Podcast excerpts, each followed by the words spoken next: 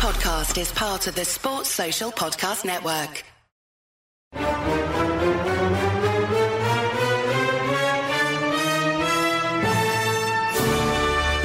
All right, gang, we've got him out of his cryogenic chamber. Uh, he's checked his crypto portfolio and looking pretty dapper and pretty fresh considering he's had about two hours sleep and all kinds of craziness the morning after the night before, Ben Isaacs.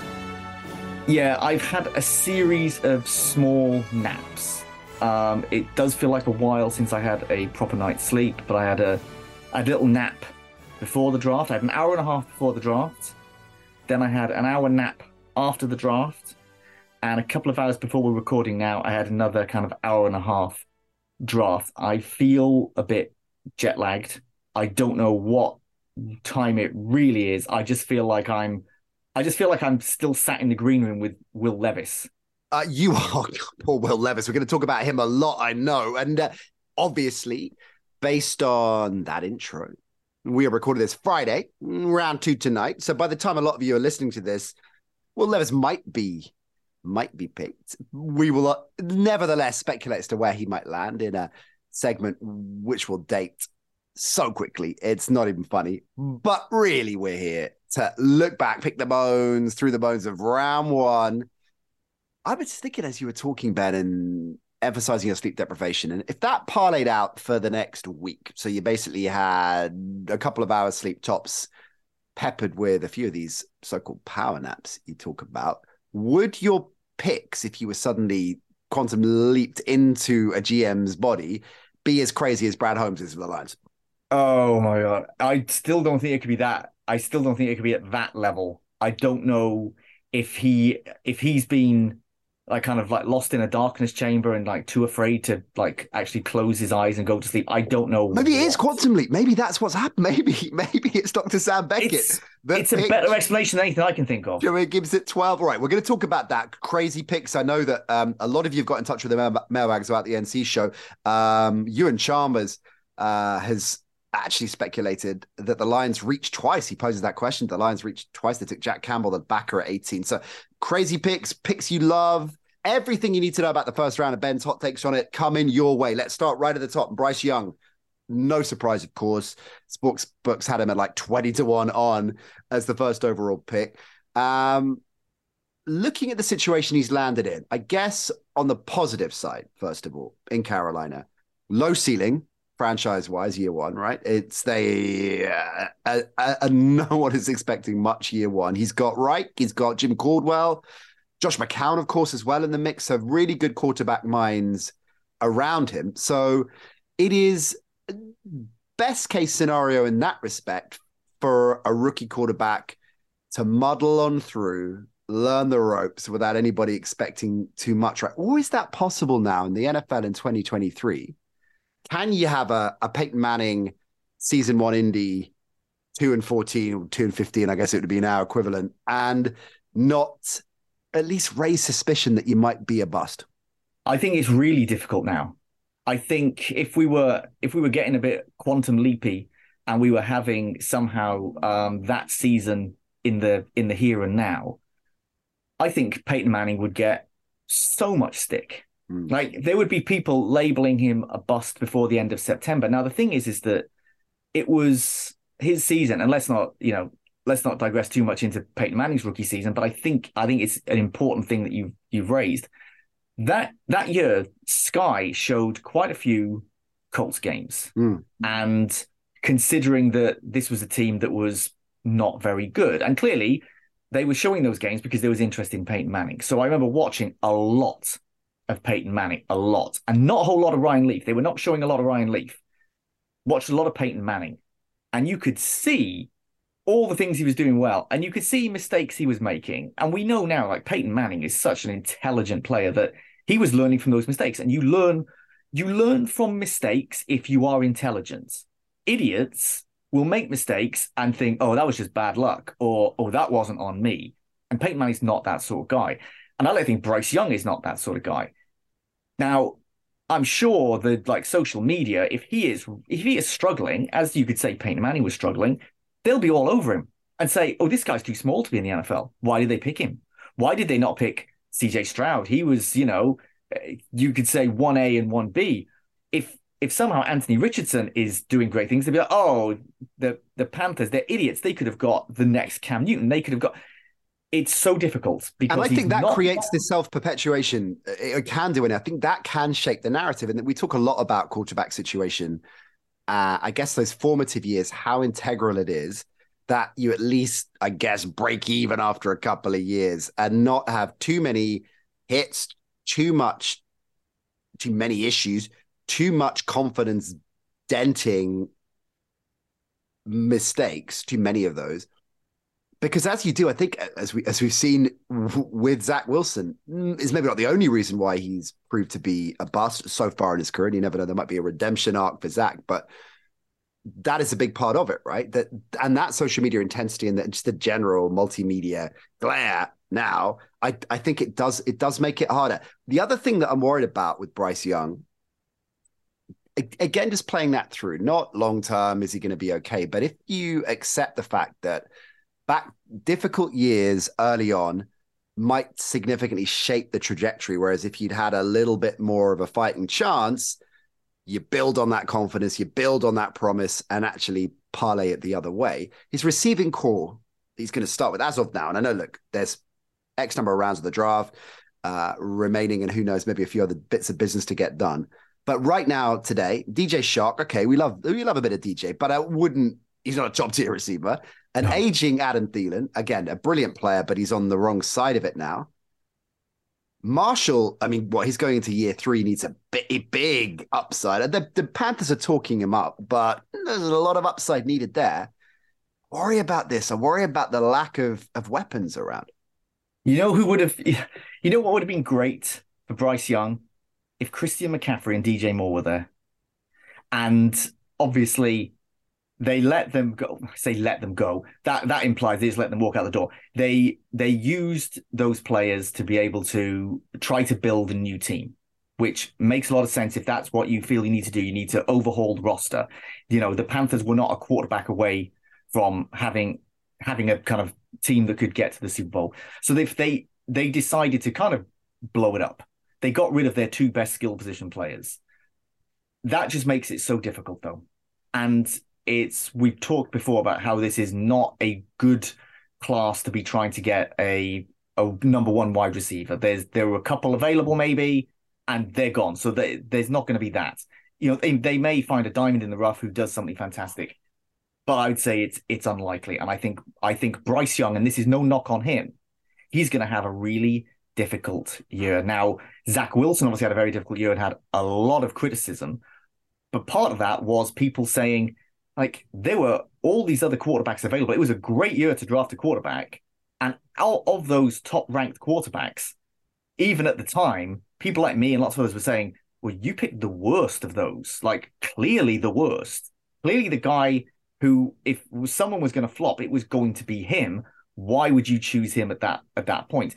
But GMs and coaches will study even more game film than any of us ever can their jobs are reliant on this. They're looking for they're looking for somebody who think, right, okay, they fit our scheme, they fit our culture. Whether Zach Wilson really did, I don't know, but the Jets must have believed it. It's not like it's not like someone kind of like rushing into a sandwich shop and thinking, oh, I'll just have that one. You know, this is this is a huge decision. This is decision decision that you know, makes and breaks a career. So what you're saying is it's not like the opening couple of minutes of draft day where the Seahawks are deciding on draft day what to do with their pick, which incidentally, I just want to shout out everybody that got in touch with us at the NC show who not only watched draft day this week, and showed us pictures of them watching draft day, but particularly those who were doing it at work, which we um, amazing, which we uh, thoroughly endorsed. Uh, so fine work there. And uh, there's a draft day themed question coming up a little bit later, which I will come to in a moment. Okay, so let's put this all in context. We are not Panthers fans and Bryce Young fans out there. We are not trying to throw shade and suggest that it's a bad pick and that he's a risky pick. We're just looking at both sides of it, and it's interesting. But I feel they made the right decision. Mm, what Agreed. quarterback quarterbacks Agreed. on the board. CJ Stroud, who was the quarterback they were linked to for a long time in terms of speculation, up until what about a month ago, I guess that uh, everything changed. He goes to two he goes out to, I should say, to the Texans, who fill their boots, of course. They do the deal with the Cardinals and they lock in the two and three. They take Stroud. and they take Will Anderson, generational edge rusher. Same issue with Stroud, right? Robert Woods, love a bit of Robert Woods, but he's not a Nico Collins, Noah Brown. They got Schultz at tight end as well. Mm, Not great. not No. really, really rock my world right now. Do you think he starts week one, Stroud? Yeah, I think I think he does. I think they're going to have to. And you know, it reminds me of um back in the like back in the eighties when the teams that would pick teams would tur- turn things around a lot slower in those days. You would be it'd be unlikely to ever go um kind of worst to first in your division at, at that point, um because free agency was not was not what it is. So you would get you would get these quarterbacks taken by really bad teams who were taking a while to put together any sort of roster, and that is very much how how these two teams are. These two teams are bare bones and have picked the quarterbacks that they want to build around. Now, I love how aggressive the Texans were, and obviously they, they it, a weird situation. They got a lot of criticism for winning that last game of the season because it took them out of the the first spots, which maybe doesn't make that much of a difference because it might have been they preferred CJ Stroud and they were very happy that okay, this is how it this is how it worked out. The trading up to get to get Will Anderson, who I think is the most talented player in this draft, I absolutely love. They had a lot of uh, draft capital um, because of the Deshaun Watson deal. They had picks from Cleveland. This this means that they have got the like the cornerstone of their offense, they would hope, and the cornerstone of their defense, they would hope. And it's rare that you can be there half an hour into the draft and be like, "Yep, okay, we've got we've got hopefully the two faces of the franchise ready to go.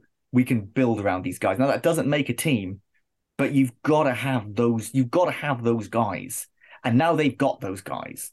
Like Will Anderson, if he can if he can get near what JJ Watt did, then they will be thrilled.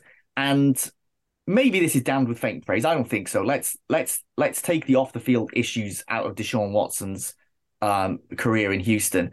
If CJ Stroud is a Deshaun Watson without off the field issues, and Will Anderson is something close to JJ Watt, that's the start of that's the start of a franchise. That's the start of a team that is going somewhere. I love it. Yeah. Okay. All right. Thumbs up from Ben then for the Texans being bold. And speaking of which, that's exactly, of course, what the Colts were.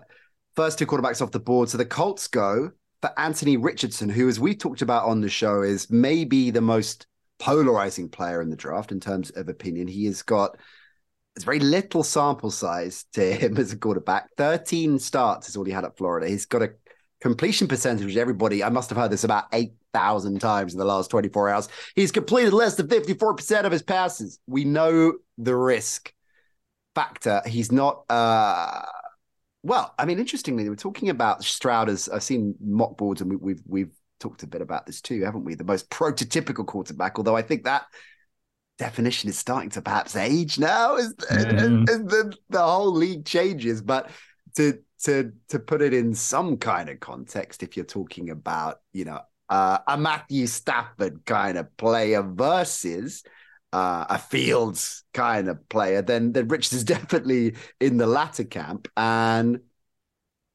so we know that there's a risk factor here. Do you like what the Colts did here? If you love what the Texans did, and I guess we like what the Panthers did too. I think that's a it's a smart play. There's every chance that Bryce Young's going to be a top ten quarterback over the next decade. What about what the Colts did for Anthony Richardson? Is it just do you like the madness? I oh boy. Um okay, let me let me say this about Anthony Richardson. I love everything about him apart from his game tape. His game tape isn't very good. Um there are obviously highlights on there, but there are more times where you think, why did he do that? What is he thinking here? What what? Why throw that? Oh my he is a very frustrating guy to watch if you if you do look at those starts. And when he when he finally got the starting gig in Florida, he looked really good for a couple of games to the point where people were saying, "Oh, Heisman Trophy contender. Look at this guy. And then he just kind of fell off a cliff. And it was like, oh, okay, he's kind of that guy where he's got all the physical tools. He can't seem to put a game together. He can have he can have like a magic moment followed by some terrible plays. However, he does have he's got everything else. You know, he's got he's got these he's got the physical traits. He can do he can do everything Whether he will actually be able to put it together, I don't know. He's a much riskier pick than the guys already taken, and in some ways, a much riskier pick than Will Levis. He's got a very, very low floor, but a mm. very, very high ceiling. So this is a theme that I guess we'll we'll come back to uh, a few times, really, and you touched upon it with regards to players getting selected because there is a clear sense of identity from the front office and the wider coaching staff that that's the right fit for us. And we'll we'll absolutely talk about this with Detroit because I, know we opened throwing uh throwing a few gags their way but the counter argument is it's not a reach when you know this is this is the right guy for us now i know you've got strong opinions on this but but humor me for a minute it's the old give him a shout out, my old friend Mike Mayock. But that was very much his MO, wasn't it? When it looked like the Raiders were reaching at times and Mayock was reaching when he was GM, it was because he was clear this is the guy I want for, for our system. He's the right fit, character, uh, and the intangibles as well. So I don't care if this draft Nick has in 10 places down. And, you know, I, I don't want to risk that for all we know, he's going to be available at this point because we might lose him and we really want him, right? So on that basis, I I you know I get that you are sometimes going for it irrespective of um, what the general consensus says. With that in mind, do you think because it's Steichen in there now and what he did in Philly with Hurts, they don't care about 13 starts in Florida and his game tapes bonkers and and he's raw as anything. In fact, because he's so raw, because of the Hurts progression, he's seen him and said, "Yeah, he's my guy. I can fix him. I got him sorted. Let's roll." So it's not a risk at all. It's it's smart poker from the Colts. Well, it, it certainly makes a lot of sense for the Colts, and I would much rather a team failed by really believing in the guys that they want rather than just oh let's tr- let's trade down and just get a really low risk guy, a, a, kind of low ceiling, high floor guy. Right. Because if you stack if you stack your roster with just those guys, you are just going to be hovering around 500. Anthony Richardson is someone who you pick if you think this guy can win Super Bowls for us. This and and not just we can win a Super Bowl with him on the roster, but he can win Super Bowls for us. That's how they will look at it. And if we find in 10 years' time Anthony Richardson is one of the top five quarterbacks in the league, I won't be like, oh well, no one could have seen this coming if he's out of football in five years, I don't think anyone's going to say, "Oh, nobody could have seen this coming." Mm. If he is just a plodding guy, like yeah, he's okay, then I'll be surprised. Well, it's the old, like, it's the old Toby and Will Bailey bit in from the West Wing. They're talking about Bob Russell, the VP. Not the worst, not the best, just what we're stuck with. just yeah, he's so unremarkable. That's what that's what we got. Uh, so I, I like that. Okay, actually, yep. that takes us nicely now into our first question of the show because only three quarterbacks going in the first round. And as you've already alluded to, the guy, and there's almost always one every year, the Brady Quinn, the falling from grace, awful, heart wrenching picks. I don't care unless the guy's a complete, you know, he's a complete schmuck, and uh, you've got the context there then it is it's horrible to watch. It just gets worse every year because of the attention on the draft. But Will Levis is that guy, right? So Rakesh has asked a question many of us are asking, and, and as I suggested at the top, you'll know probably by the time a lot of you listen to this. But I'm interested, where do you think he might land? Just give us a kind of speculative hot take that's going to date ridiculously. but also more importantly, the first part of this question, what happened? Why didn't anyone take him round one? Um, it it seemed like for once general managers were looking at quarterbacks and thinking, this guy's not a day one player, and he's got an injury. Maybe we don't use a first round draft pick on him. And usually, there's at least one general manager that's like, I don't care. I don't, I don't care that this guy's really limited. I don't care that there's red flags. I don't care that he's injured. Let's just pick him. We've got to have a quarterback. Didn't happen common sense prevailed. And I, I was um, I was you know, I was doing this show live with Will Gavin on uh, Talk Sport last night, and he said to me just before the start of the draft, um, "At what point do you think we'll have four quarterbacks taken?" And I said, uh, 20. And he said, "Like really as high as that?" And I said, "Well." Then I started doubting myself, thinking, "Oh well, you know, I know what general managers are like, so." Yeah, it'll probably be the first. Let Will get into your head, Ben. You should have stuck to your guns there. And, and he said, "I think I think it's going to be the first four. And when What? He uh, said it, he thought it was going to be quarterback, quarterback, quarterback, quarterback. Yeah, not not because he was a huge fan of Will Levis, but just because general managers will be like that. And just you know, there were people like you don't have to put much stock in it, but there were people saying, "Oh yeah, the Panthers want Will Levis at number one." Like there are people who there are some people who are out there who believe We're that. saying Now, that. There were, I mean, I mean, Wow. idiots, Okay. idiots. Yeah. But this was this was you know this, this, is was like a trouble, though. It's almost as it's almost as bad as the. It may be sometimes worse. I think the draft compared to the Super Bowl hyperbole because all you get, and we talk about it a lot on the show. We are lucky, gang, to have the likes of Ben around because he knows his stuff. He studies game film. He watches college week in, week out, year round, knows his stuff, and that is why he is our resident college expert, and of course, an All Pro member of the of the squad. But there are plenty of plenty of people in a professional capacity, may I add, that tell you they know about these players. They don't because they've haven't they've seen a 30 seconds, five minutes of game film. And that's why I think we get these absurd takes. All right. So it kind of makes sense. I understand what you're saying that actually this typical panic buy and you end up with quarterbacks you're not really sure about, but the best there is, and we need a quarterback. That didn't happen this time. Do you want to just give us a quick one word answer that will date spectacular where he's Um, going to go, where he's going to land?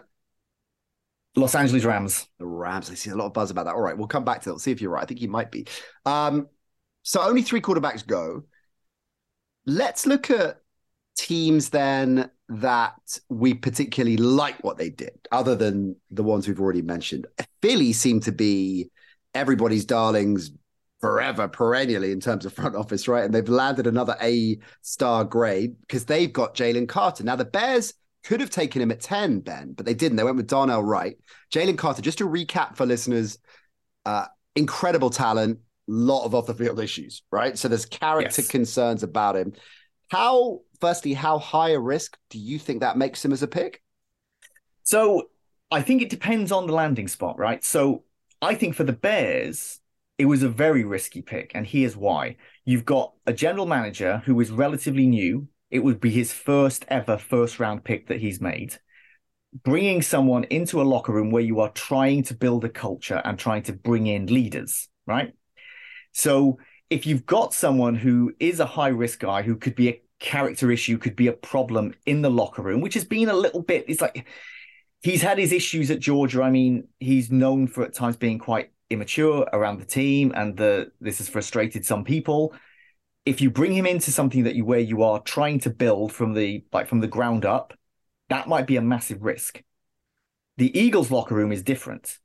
That is a much more established uh established locker room. That's a team that is already building on success. They were obviously in the Super Bowl and they are looking to return. They're putting strength on strength. And he will come into that locker room and instead of it being right, you're the guy, we're putting you on a pedestal, it's right, we've got the best uh, defensive line in football. You are part of that. You need to fit in. Here are the leaders of the locker room. Listen to them. Don't do stupid things, which is harder to do when you when your roster is thinner. So I think for the Bears, it's a really high risk.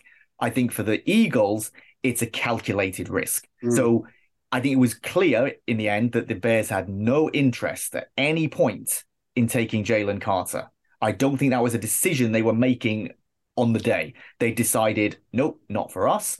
And I imagine they were getting some calls at number nine, where the Bears were. Eagles were one of them, and the Bears thought, okay, we'll drop down one. We know who we want. We'll we'll take a late round pick, and we'll let someone else deal with Jalen Carter. Now the thing is, Jalen Carter could be a generational guy, Mm. and I think What's I your think, gut? it's, I think it's more likely that he will be a, a, a success and the character issues won't be an issue. That's my that's my gut. I think the Eagles did absolutely the right thing for them.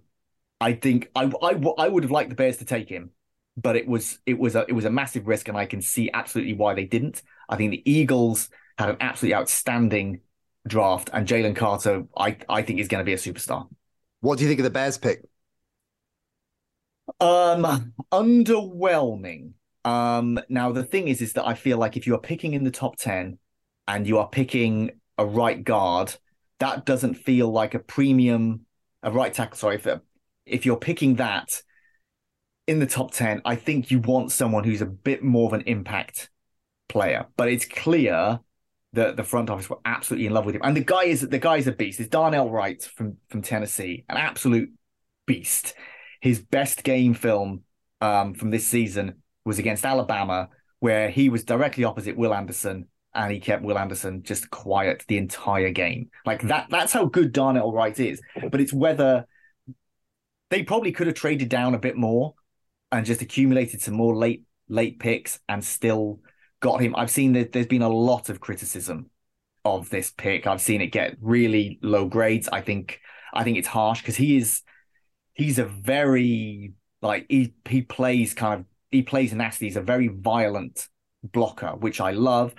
And from from the sounds of things, the Bears feel that he is the perfect scheme fit for the way they want to play, more so than other offensive linemen who were on the board.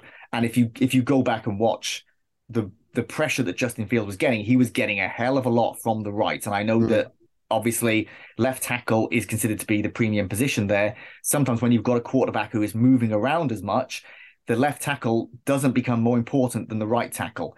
So if Fields is not feeling all that pressure from the right, then that's that's that's a win for the Bears because this clearly this draft will be a lot about helping Justin Fields. It's why they got DJ Moore and that's why they got Darnell Wright. It's just not an exciting pick. I think it's going to be one that we'll look back on and say, yeah, they got that right actually.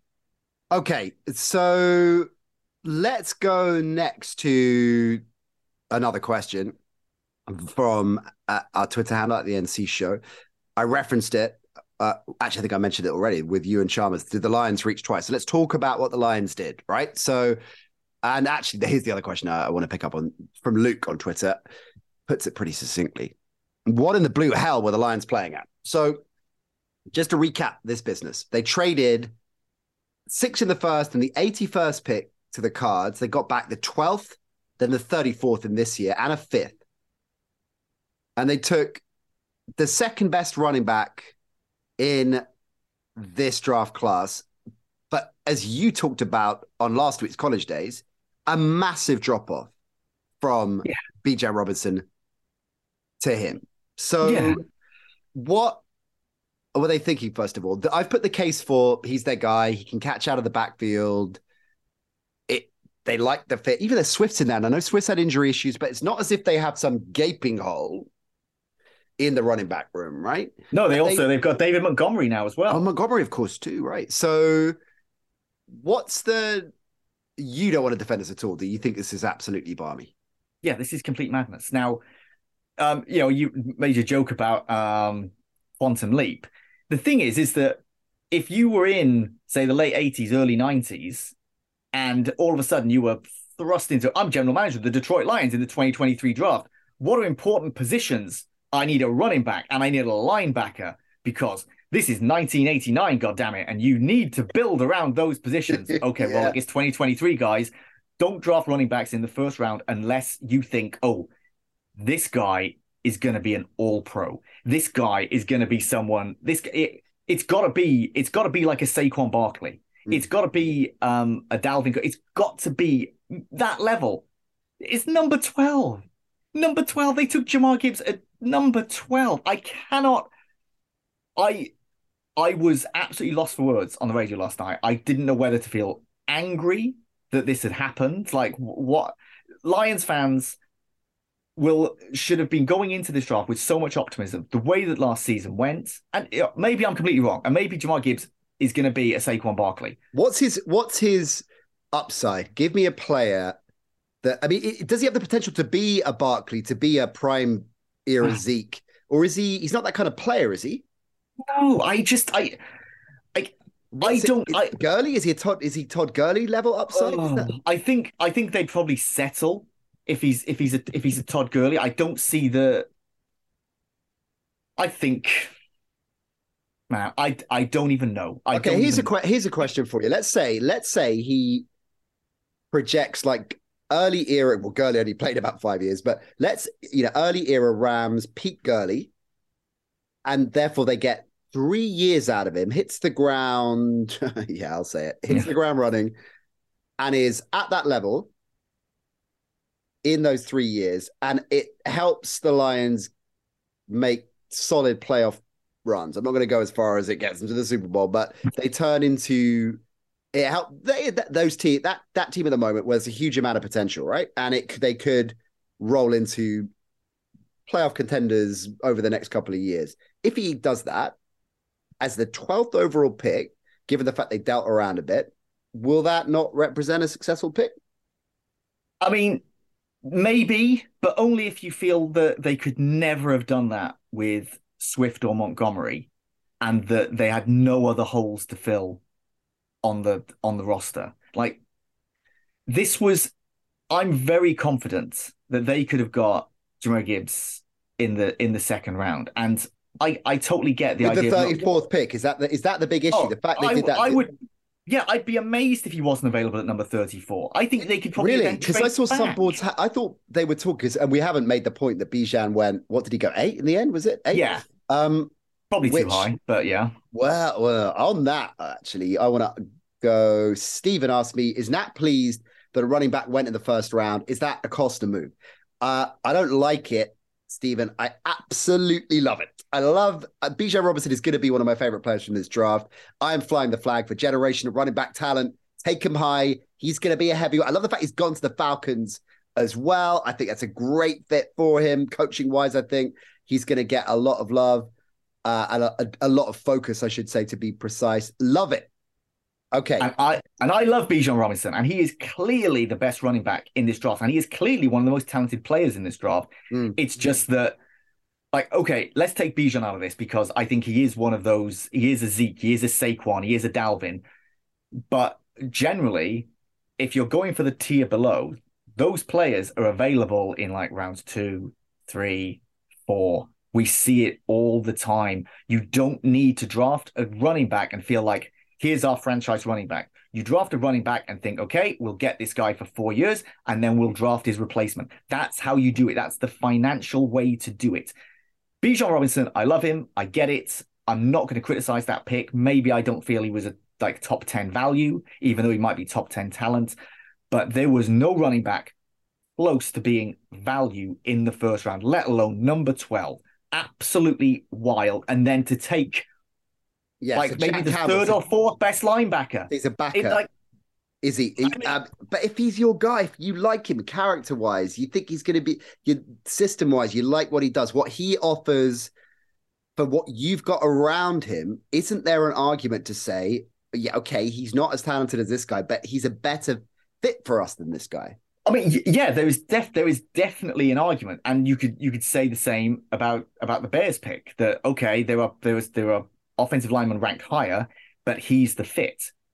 But I think offensive line or quarterback, hmm. that that is a much more important thing than like taking Jack Campbell, the linebacker from linebacker from Iowa, who is one of the better linebackers. He's not a first round talent, and taking a running back. These are not premium positions. These are positions you've just got to be patient and wait. Even if you think, "Oh, I love this guy," you need to love more than two guys.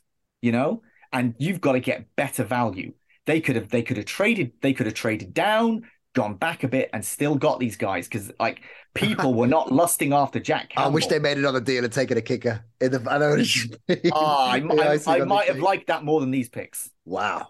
Fighting talk from Benny, Benny from the block. I, I feel bad for the Lions fans. They've gone through so much nonsense, and if this puts them back, how frustrating is that? Look on That's... the upside line. So we'll get Marek on. We got to, we haven't caught up with Marek for a while, so I have to get it. He's going to hate it. I get actually, going to message him in a bit and find out. I bet he hates it. The Hawks took uh, Devon Witherspoon. You said he was the best corner in the draft, so smart. Am I right? I did remember that, right? You said yeah, yeah, yeah, yeah, yeah, yeah. Devon, Devon Witherspoon. I absolutely love. I love. Um, I think the Seahawks. The Seahawks had a really, a really great day. They should be. They should be very pleased because um, Devon Witherspoon, I feel, was the best cornerback. And they also drafted Jackson Smith-Njigba, who I feel is the best wide receiver in this draft. And I've said it's not a great year for wide receivers, but he's he's my favorite. And having two picks in the top 20 and getting those guys who should be like day one starters, people who are really going to contribute. I feel that perhaps between them, them, the Eagles and the Texans, those are the ones I, I like the most, not just because they had two picks, but I feel they used those two picks really well. So, like what the Hawks did, but the Packers. So, Mike McBride's message us, "Hey, Mike, with the Packers picking Hercules instead of quite literally any offensive player in the first round, how bad do you expect them to be offensively this year?" So, Jordan Love getting rather ironically the Aaron Rodgers treatment, right, from the Packers, so they went yeah. defensive lineman over either receiver or protection for that matter as well. Uh, what do we make of what the Packers did? Uh, I, I I saw some I saw some meme that was like Aaron Rodgers uh, saying to John Love like first time huh? So we have experience being like yeah I'm the starting quarterback. Oh they're not going to go offense I I've seen a lot of criticism of this pick. Now I like Lukas Van Ness um, mm. who's a very effective edge rusher. One of the knocks you'll see on him and please just ignore this because I I keep seeing this.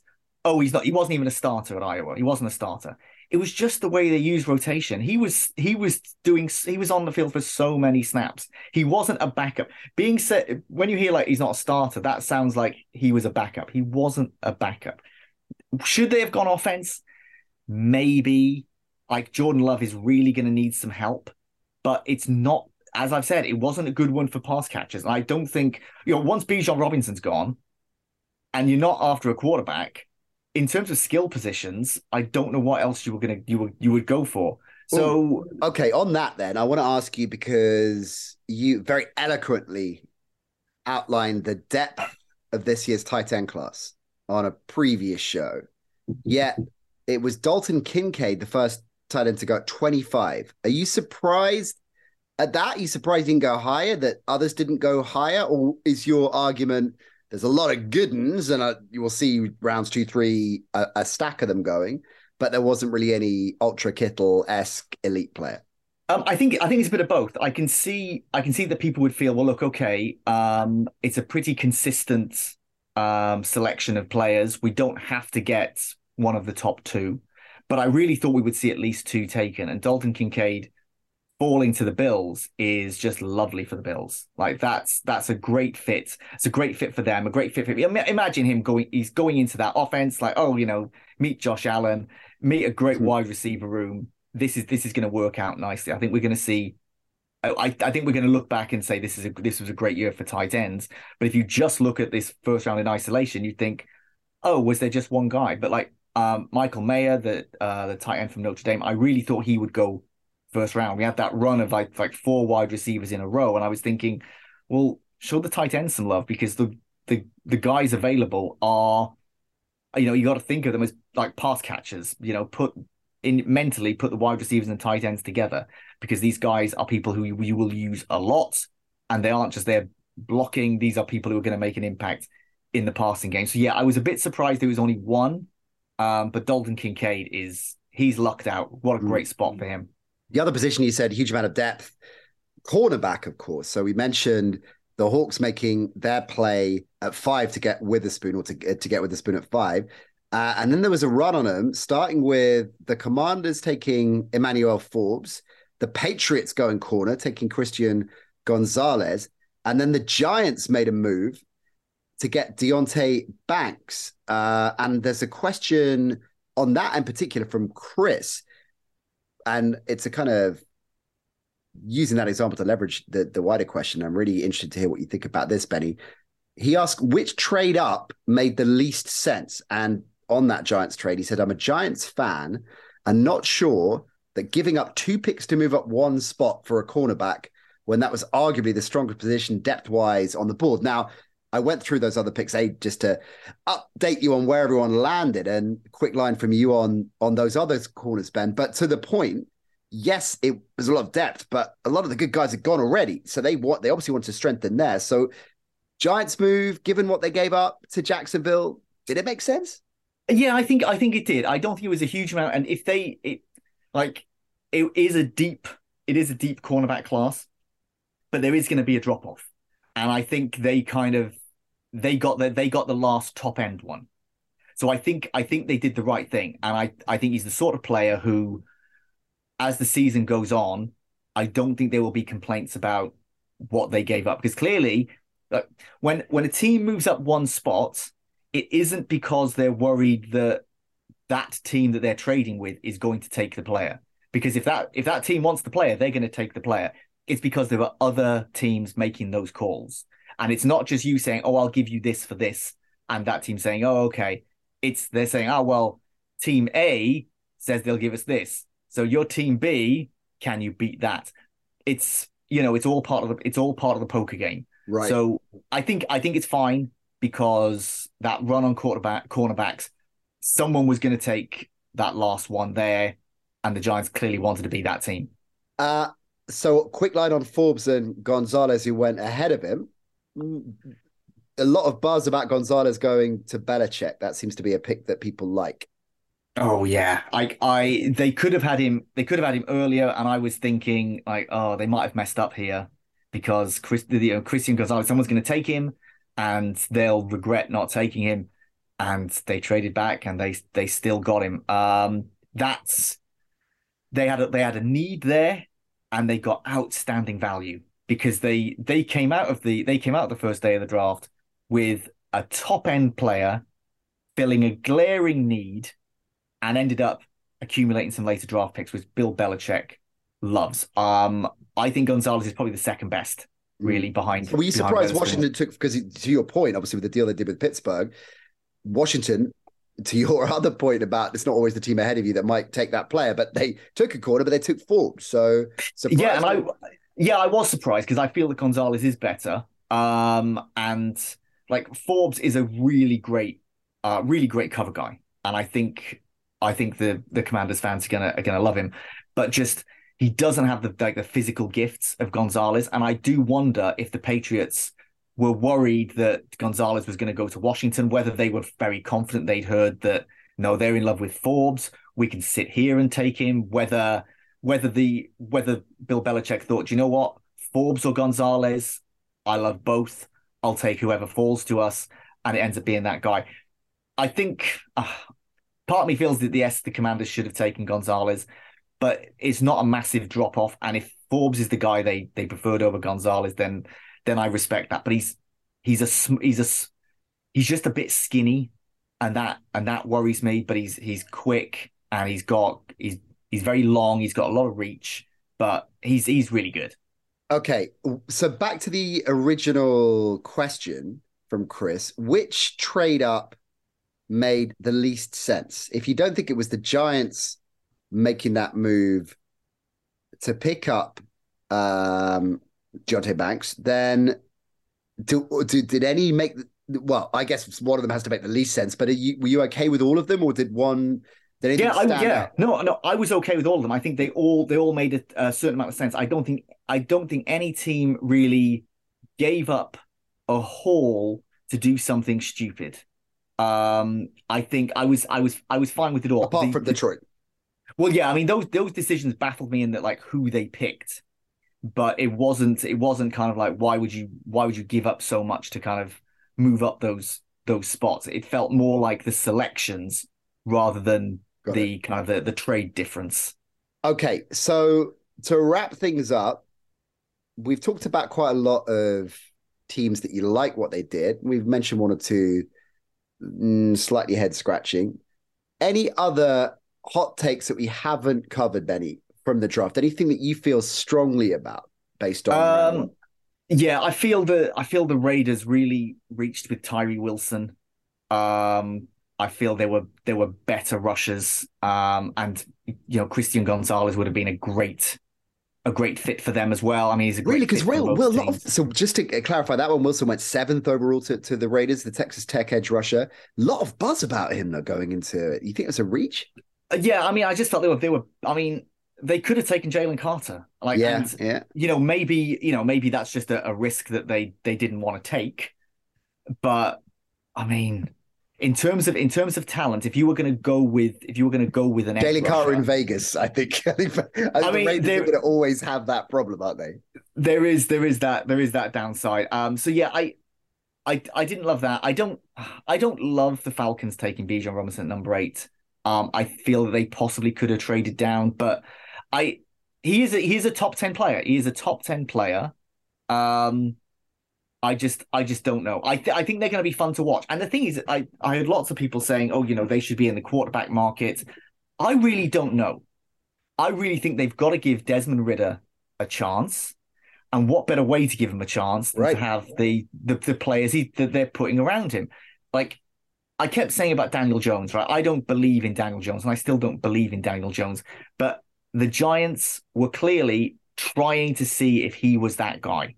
They were going to try to give him as much help as possible and see and see what could happen. And I feel that's what the Falcons are doing with Desmond Ridder. So if I think if Falcon fans, and maybe this will date really badly, if Falcon fans are thinking, okay, we need to take our quarterback in the future in this draft, I don't think they're going to. And the fact that they prioritized running back over anything else is is kind of fascinating. They're going to be a lot of fun to watch. And Bijan Robinson is a special player, but he's still a running back, guys. I love it. Yeah, I told you that. I love it and I don't care. I think he's going to dominate for the next five years. I think it's a great pick.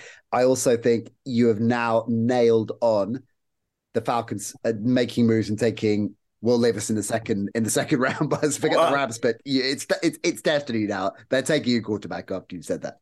Yeah, and I'm fascinated to see who's going to take Hendon Hooker, who I think Oh yeah, of course. is a is a better player than Will Levis, but isn't potentially a better prospect because of the fact he's coming off the back of a serious injury.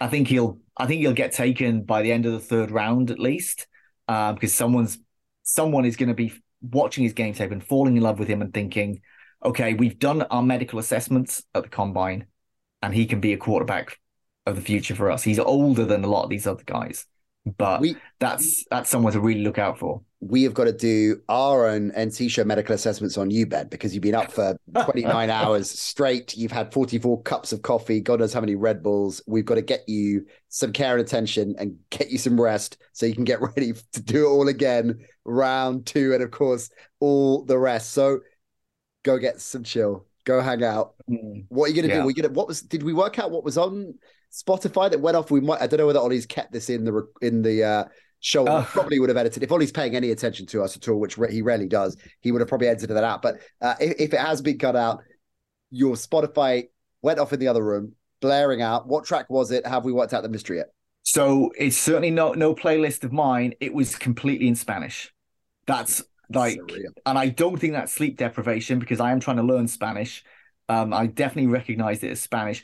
It was something in Spa- something up tempo in Spanish. That is all I can tell you. It is it is a mystery in the Isaacs household how that how that happened. But there will be, you know, much like there's, you know, they'll they'll probe these players in the combine and ask them a lot of questions. I will be sitting my daughter down and asking a lot of questions. I think How- you should. I think you should really drill down on that. What I think we'll need to do is uh, give the Guru Sandrini a shout. Now, I mean, as far as I know, he's in the far-flung reaches of, the globe in some Buddhist monastery, um, maybe unreachable.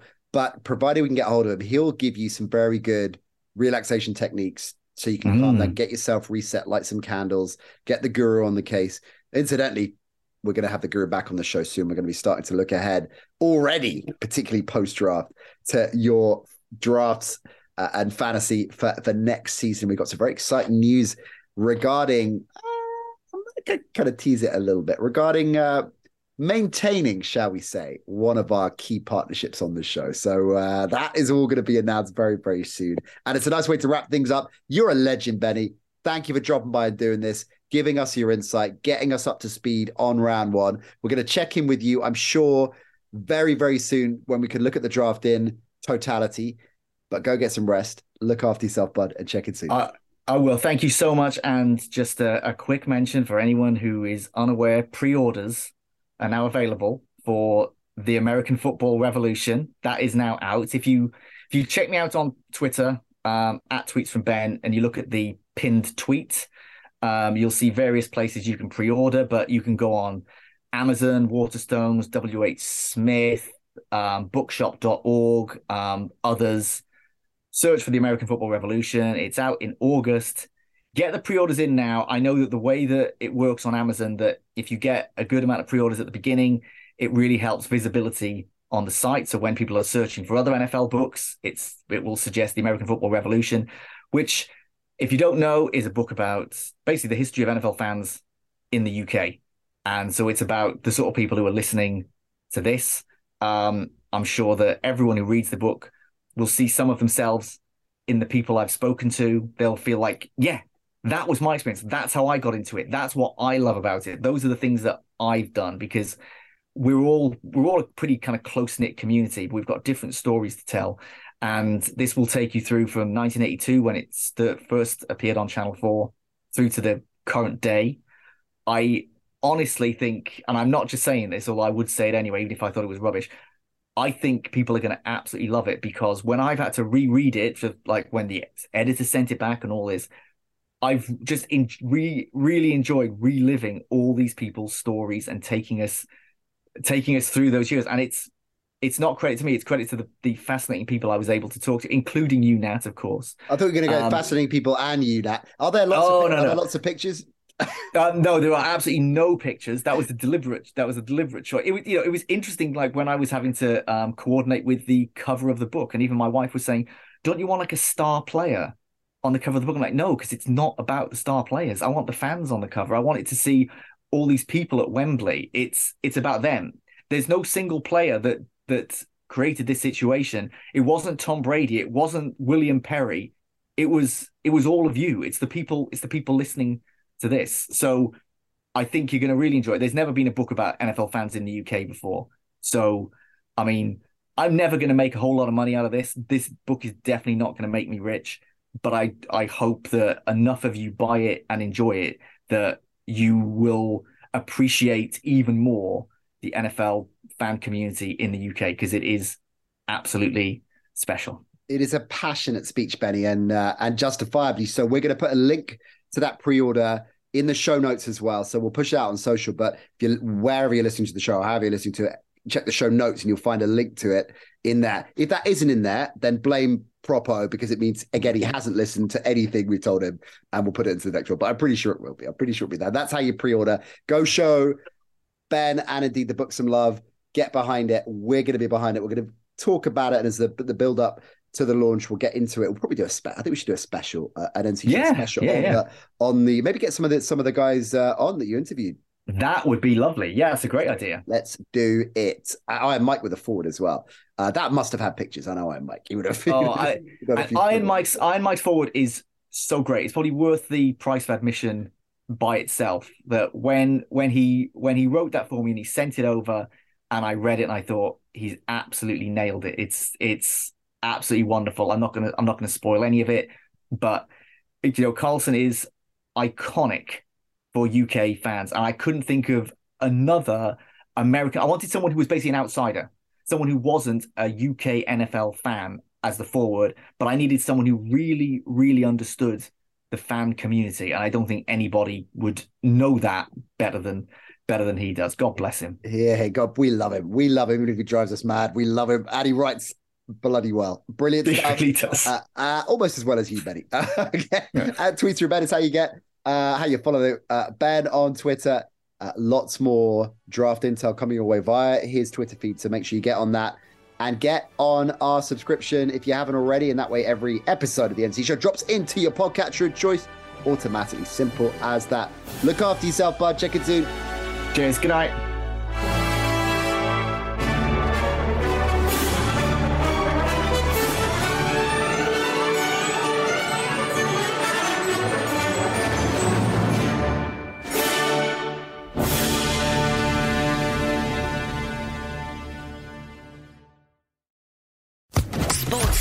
Podcast Network.